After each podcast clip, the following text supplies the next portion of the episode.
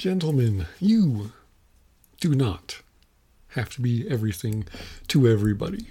I hope you're having a great Monday, guys, and I'm just here to remind you that, you know, we, especially as guys, we like to think that we have it all together, and I know I've talked about this before, but we do have the tendency sometimes to bite off more than we can chew, to put it simply, and that's just not God's best for you. I'm certainly guilty of this. I've done it quite often, way more than I care to admit.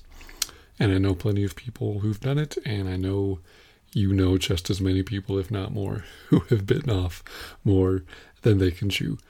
But how do we resolve this? How do we prevent ourselves from taking that unnecessary leap of faith when there are more practical solutions before us?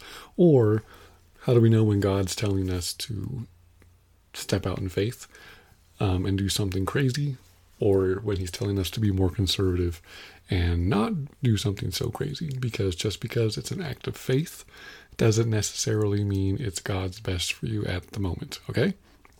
A lot of people uh, in the Christian world think, well, it's it takes more faith to do this, so that must be what God wants me to do. Not necessarily, not at all. Sometimes. So um, that's what we're gonna, we're going to discuss on Friday. How not to bite off more than you can chew. And I'm going to have some pretty funny stories here from other people, which I have scoured off of the interwebs for you.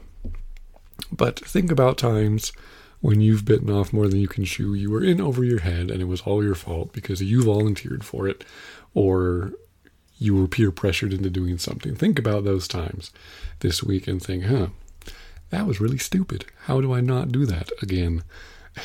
and on Friday, I'll be more than happy to tell you how not to do that. All right, guys. So peace out. I'll see you on Friday. Remember, you're blessed and highly favored, and you don't have to be everything to everybody.